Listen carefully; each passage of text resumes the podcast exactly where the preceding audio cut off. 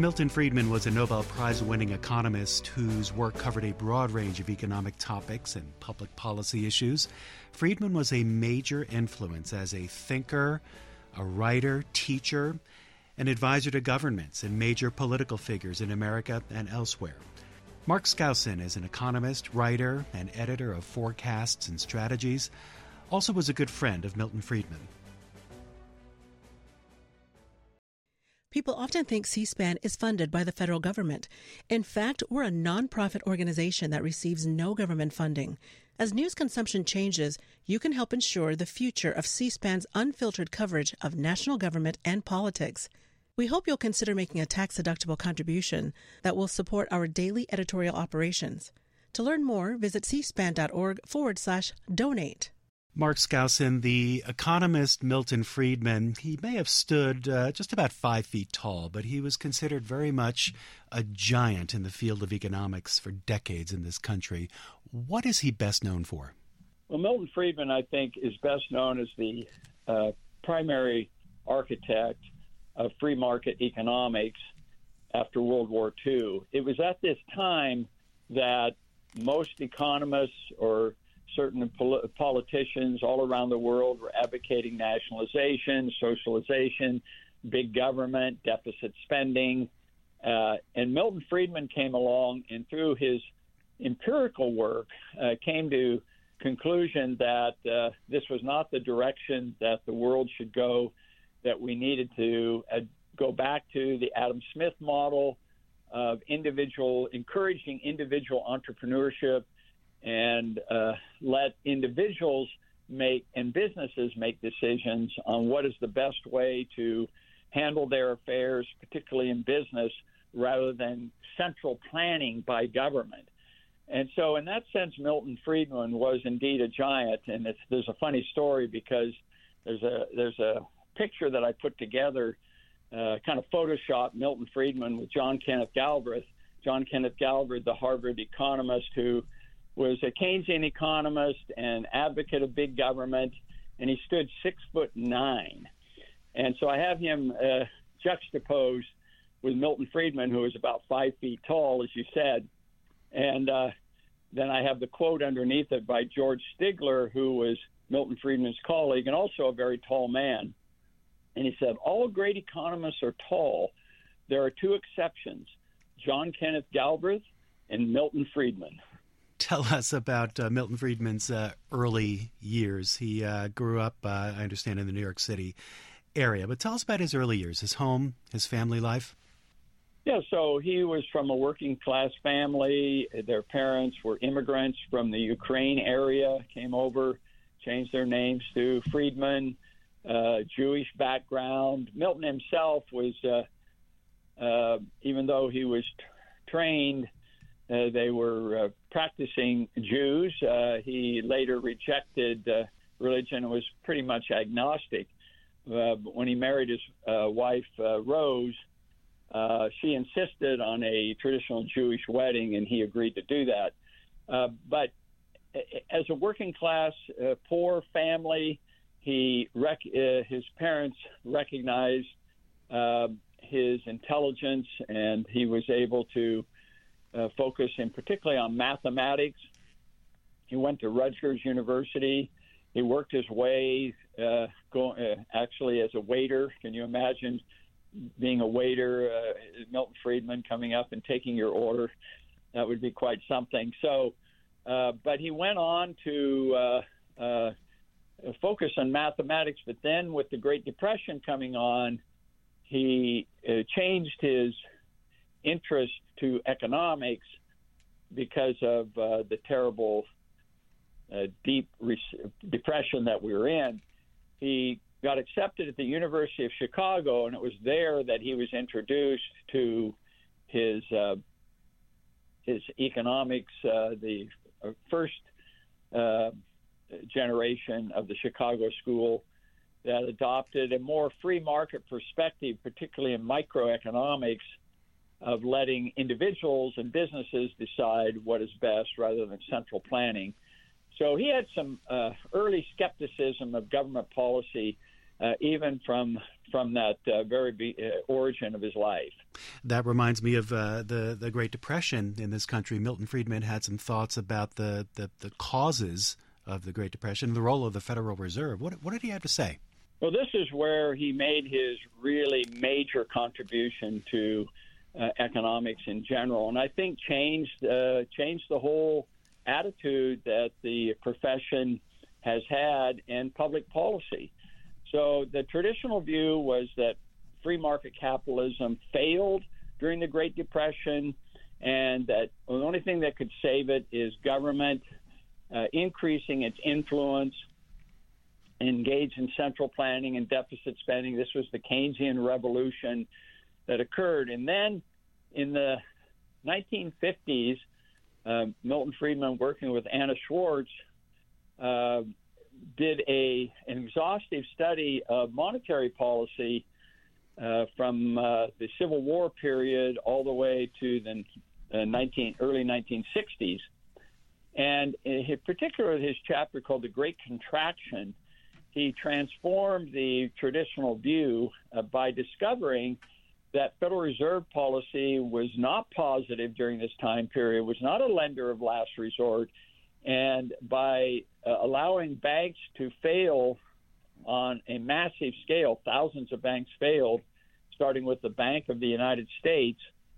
Uh, the money supply declined by a third, and so he basically concluded that Federal Reserve policy acted ineptly, and it was government, not free enterprise, that caused the Great Depression. So you can imagine the change that this had. So in textbooks, instead of just talking about market failure, today more and more textbooks are talking about government failure and the need for a stable monetary policy, which was his most important contribution to economics and public policy. That the Federal Reserve should not engage in easy money, tight money, easy money, tight money, which is the traditional thing that they do, uh, but that they should provide a stable policy of increasing the money supply at a very stable rate that's non inflationary. And if that was the case, then free enterprise capitalism could flourish with very little government intervention. So, in many ways, he became a advocate of laissez-faire capitalism, and has influenced the world in many countries that have uh, have changed their views, going from central planning to deregulation, lower taxes, opening up to foreign investment, privatization. Uh, all of these things uh, Friedman advocated, and I think he's had a tremendous influence. Not to say he's won the war, so to speak, because there's still a battle going on between big government and limited government. But his influence is felt uh, every time there's a debate on this subject. Makes me want to ask uh, Mark Skousen, what would he think of today's Fed and more broadly today's uh, economic climate in this country, especially debt and spending, inflation. What do you think? Well, he was uh, he he died in 2006, so he did not see the uh, two, the financial crisis of 2008, the real estate collapse, um, and the quantitative easing by the Fed.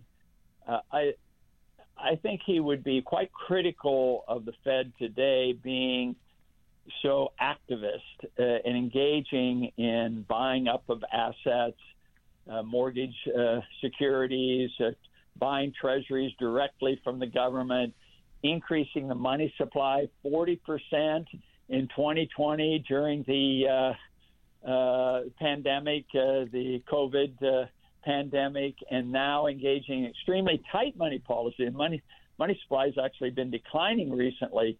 So that's not uh, Friedman's formula. Friedman wanted the Fed to be replaced by a computer, uh, and obviously that's not happening. If anything, it's going the opposite direction of what Friedman would want. One of the other major contributions of Milton Friedman, if I read it correctly, uh, Mr. Skousen, is what we know as the federal withholding tax, something that dates back to uh, World War II. Uh, personal income tax, he strongly advocated, right? So during the World War time, uh, he was one of the architects working for the Treasury in World War II and wondering how can we pay for this war. And his solution was to make it easy to pay taxes through withholding. So he was one of those who advocated withholding. Uh, his wife Rose, who who played a major role in his life, by the way, in co-authoring a number of his books and editing them, she chastised him. And uh, you know, Friedman said, "I would do it again." because it was necessary during the war, but he did regret it because it allowed the government to get so big, uh, not not only in terms of taxation but spending. Uh, the whole idea of uh, not having a balanced budget. He favored a balanced budget amendment. He favored limitations on taxes.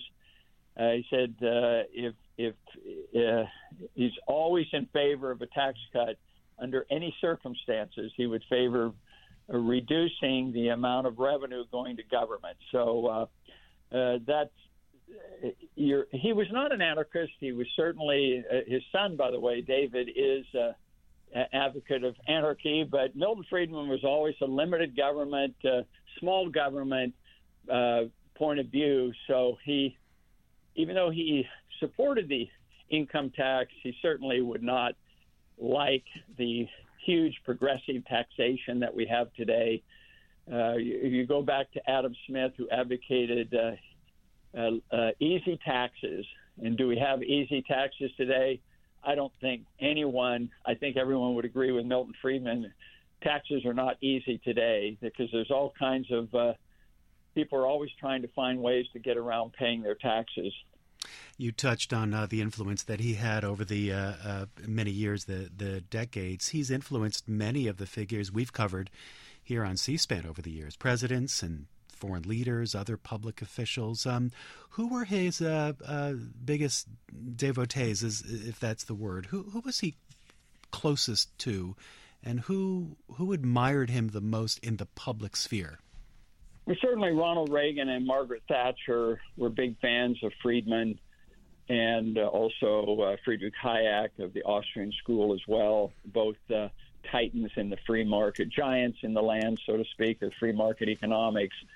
Uh, but he also had a tremendous influence uh, in uh, not only the Reagan administration and Thatcher across the pond, uh, but also came and spoke in, in China, uh, went to Hong Kong and used Hong Kong as an example in his Free to Choose series of the the best example of free market economics. He would be rolling over in his grave right now seeing uh, what is happening uh, with uh, China t- uh, taking back uh, Hong Kong prematurely, uh, violating the agreements and so forth. So, you know, political freedom was really important to Friedman, and he thought you needed both economic and political freedom. Was very much instrumental in creating the Economic Freedom Index that the Fraser Institute and the Heritage Foundation have created. And this has universal interest because every nation is ranked on how much economic freedom they have. And studies have shown that countries that have the highest level of economic freedom grow the fastest, and growth is absolutely essential to a prosperous and democratic uh, country country. So we need economic growth. He would be very disappointed in the slow growth that we're seeing all around the world, mainly because government has become more intrusive. Uh, this is a constant battle uh, that Friedman fought and uh, thought he had won uh, with the collapse of the Berlin Wall and the Soviet central planning model, but uh, it's it's a constant battle, that's for sure. Milton Friedman was also criticized for a trip he made, 1975, to uh, Chile, made speeches, public talks, and um, wound up advising the uh, military dictator there, Pinochet. What's your take on what happened there, that part of the history, and, and, and what the fallout was? Well, he never did uh, uh advocate uh, or defend uh, Pinochet in, his suppression of free speech and uh, dissidents. Uh, uh, so he was uh, he was very critical of that. I know he was criticized because he went there and did advocate free market reforms that the Chicago boys. There was a whole group of economists who got their PhD from the University of Chicago, and under the influence of the Chicago School, they adopted many free market reforms. And Pinochet was, uh, uh, despite his uh, uh, draconian uh, methods of suppressing democracy, did recognize the need for economic reform. After all, that's why the Marxists took over Chile in the first place, was because they were not doing that well economically and had all kinds of problems. And then uh, they made they made it even worse, and so that's why Pinochet intervened militarily so he never supported the military coup and so forth. I think it was unfair to criticize him for that. He was there primarily as a advocate of stable money, uh, lower taxes, deregulation, privatization, opening up your borders to uh, to foreign investment, um, and privatizing Social Security. This was one of the major changes that uh, Jose Piñera, the labor secretary, who is a big fan of Milton Friedman, uh, adopted. Uh, Chile was the first major country in the world to adopt privatized Social Security, a, a topic that uh, Milton and Rose Friedman advocated in Capitalism and Freedom. And I think it's been overall a, a success. It's been adopted by many other countries. So uh, that that's the influence of Milton Friedman there. 1976 Nobel Prize winner. What did he win that uh, award for? And and just how famous did Milton Friedman become during that period? So Friedman was definitely famous even before then for having written a best-selling book called Capitalism and Freedom, and then his uh, changing uh, the world's view of the Great Depression being caused by free market capitalism with their 1963 book, A Monetary History of the United States. Uh, but his fame really took off after winning the Nobel Prize in 1976, which he won for his, uh, primarily, in my opinion, his monetary theory and his, uh, as I say, one line, one line in the book, A Monetary History of the United States, made him famous. And that one line is the money supply dropped uh, by a third under the Federal Reserve. This was unknown until uh, Friedman and Anna Schwartz, his co-author, actually created M1 and M2. It didn't exist prior to Friedman's creation, and it was only then that they discovered how inept Federal Reserve policy was. So after that, uh, as you know, when you win the Nobel Prize, uh, fame and uh, all kinds of opportunities come. Writing for Newsweek on a weekly basis with Paul Samuelson, uh, and uh, his his series Free to Choose uh, that was became a best-selling book and also TV series in 1980. Um, then he went on to write regularly for the Wall Street Journal and travel the world, um, and wrote continually books and various articles and stuff. So uh, he was definitely on demand. But one thing I really like about Milton Friedman as a person was that he was willing to talk to you no matter. I mean, when I first met him, he didn't know who I was, but he was willing to talk to me, and we've developed a friendship the last 30 years of his life. And uh, I I had lunch with him, dinner with him. In fact, I think I was the last person to have a dinner or lunch with Milton Friedman in San Francisco at his favorite favorite Italian restaurant. He was 94 years of age, and he said, uh, and I said, "Oh, wow! In five or six years, you'll you'll get to be a hundred. Isn't that exciting? Wouldn't you? Uh, aren't you looking forward to to turning a hundred? And he says, I hope not. he uh, he was losing his eyesight and uh, he was really struggling physically. So uh, he, it was really tough on him in the last year. And he he had had two heart attacks, uh, heart disease, and that's what he ended up dying of. What were um, his thoughts on uh, social issues? Where would he fall on the spectrum when it comes to social issues?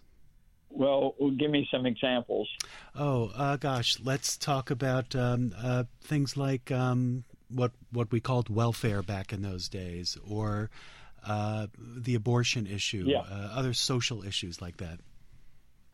Well, I, I would say I, I don't know what his views were on abortion, but I do know that he was very much against the draft, and many people give him credit for the volunteer army that we have today, uh, because in the early 1970s he had advocated uh, abolishment of the draft. That was really important uh, for volunteer uh, to be to choose whether you want to defend your country or not. So that was a big factor. As far as welfare is concerned, he was very concerned about that, uh, as most uh, free market economists are. You want to encourage people to stand on their own and not have to depend on the dole, on the welfare. The permanent welfare system is not something that he liked at all. He advocated a negative income tax to encourage people so that they wouldn't lose all their benefits if they started working.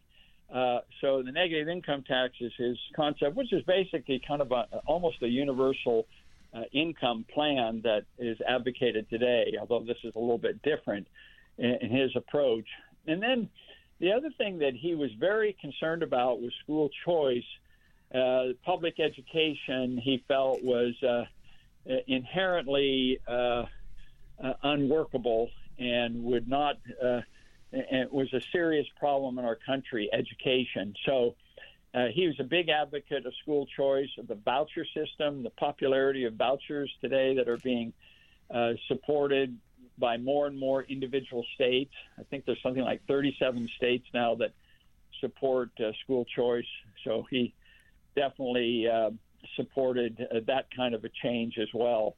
But you know, these are these are examples of uh, of where his success rate is mixed because uh, school choice is working, and in fact, he created the Friedman Foundation, which is now called Ed Choice, um, in advocating uh, school choice in the voucher program. So he's been very successful in that concern. But as far as welfare reform, he certainly would be a big supporter of the Clinton uh, Gingrich Welfare Reform Act of 1996, I believe it was, uh, which was very effective and worked well until the Bush administration and, and the um, the financial crisis. Uh, there actually was a period of time when the uh, number of people on food stamps and Medicaid declined um, because of the Welfare Reform Act. So he would have been very supportive of that as well. So he was a strong advocate of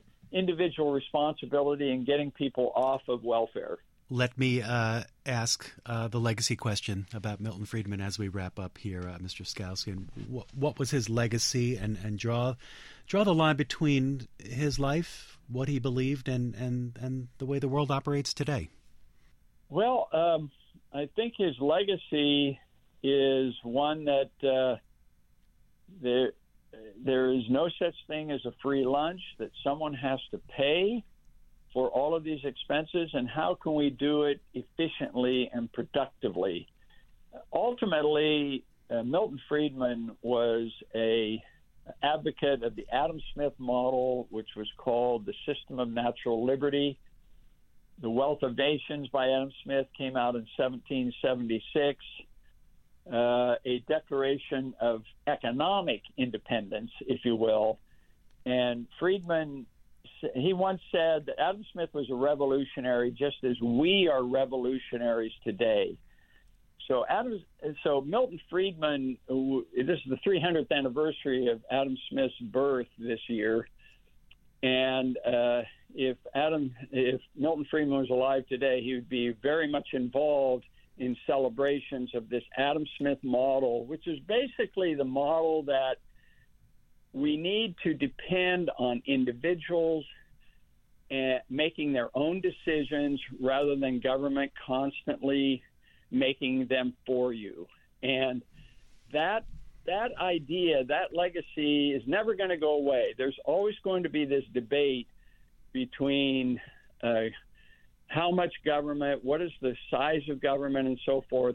And Friedman would always advocate less government than more government because it meant putting it's not that it was a negative approach, it was actually a positive approach because he would say, listen, this means that more uh, more you you have your own uh, responsibility in making your own decisions rather than someone else telling you what to do. And that's essentially an American perspective. We don't like people telling us what to do, whether it's during a pandemic, whether it's uh, in a war. Uh, we want to make those decisions ourselves. And so I think that that is the ultimate legacy that Milton Friedman has. And by the way, he's one of the few economists that are honored on his birthday, July 31st of each year. And many people around the world celebrate Milton Friedman on July 31st is kind of a holiday for free market economics. So that's quite a legacy. How many economists do we honor their birth year like he like his? Mark Skousen, economist, writer, editor, thank you very much for your time and your uh, insight on the life of Milton Friedman. Appreciate it. My pleasure. Thank you. Thanks for listening to the Books That Shaped America podcast. For more information about the series, you can visit our website, cspan.org slash books that shaped America. And remember to follow this podcast so you never miss an episode.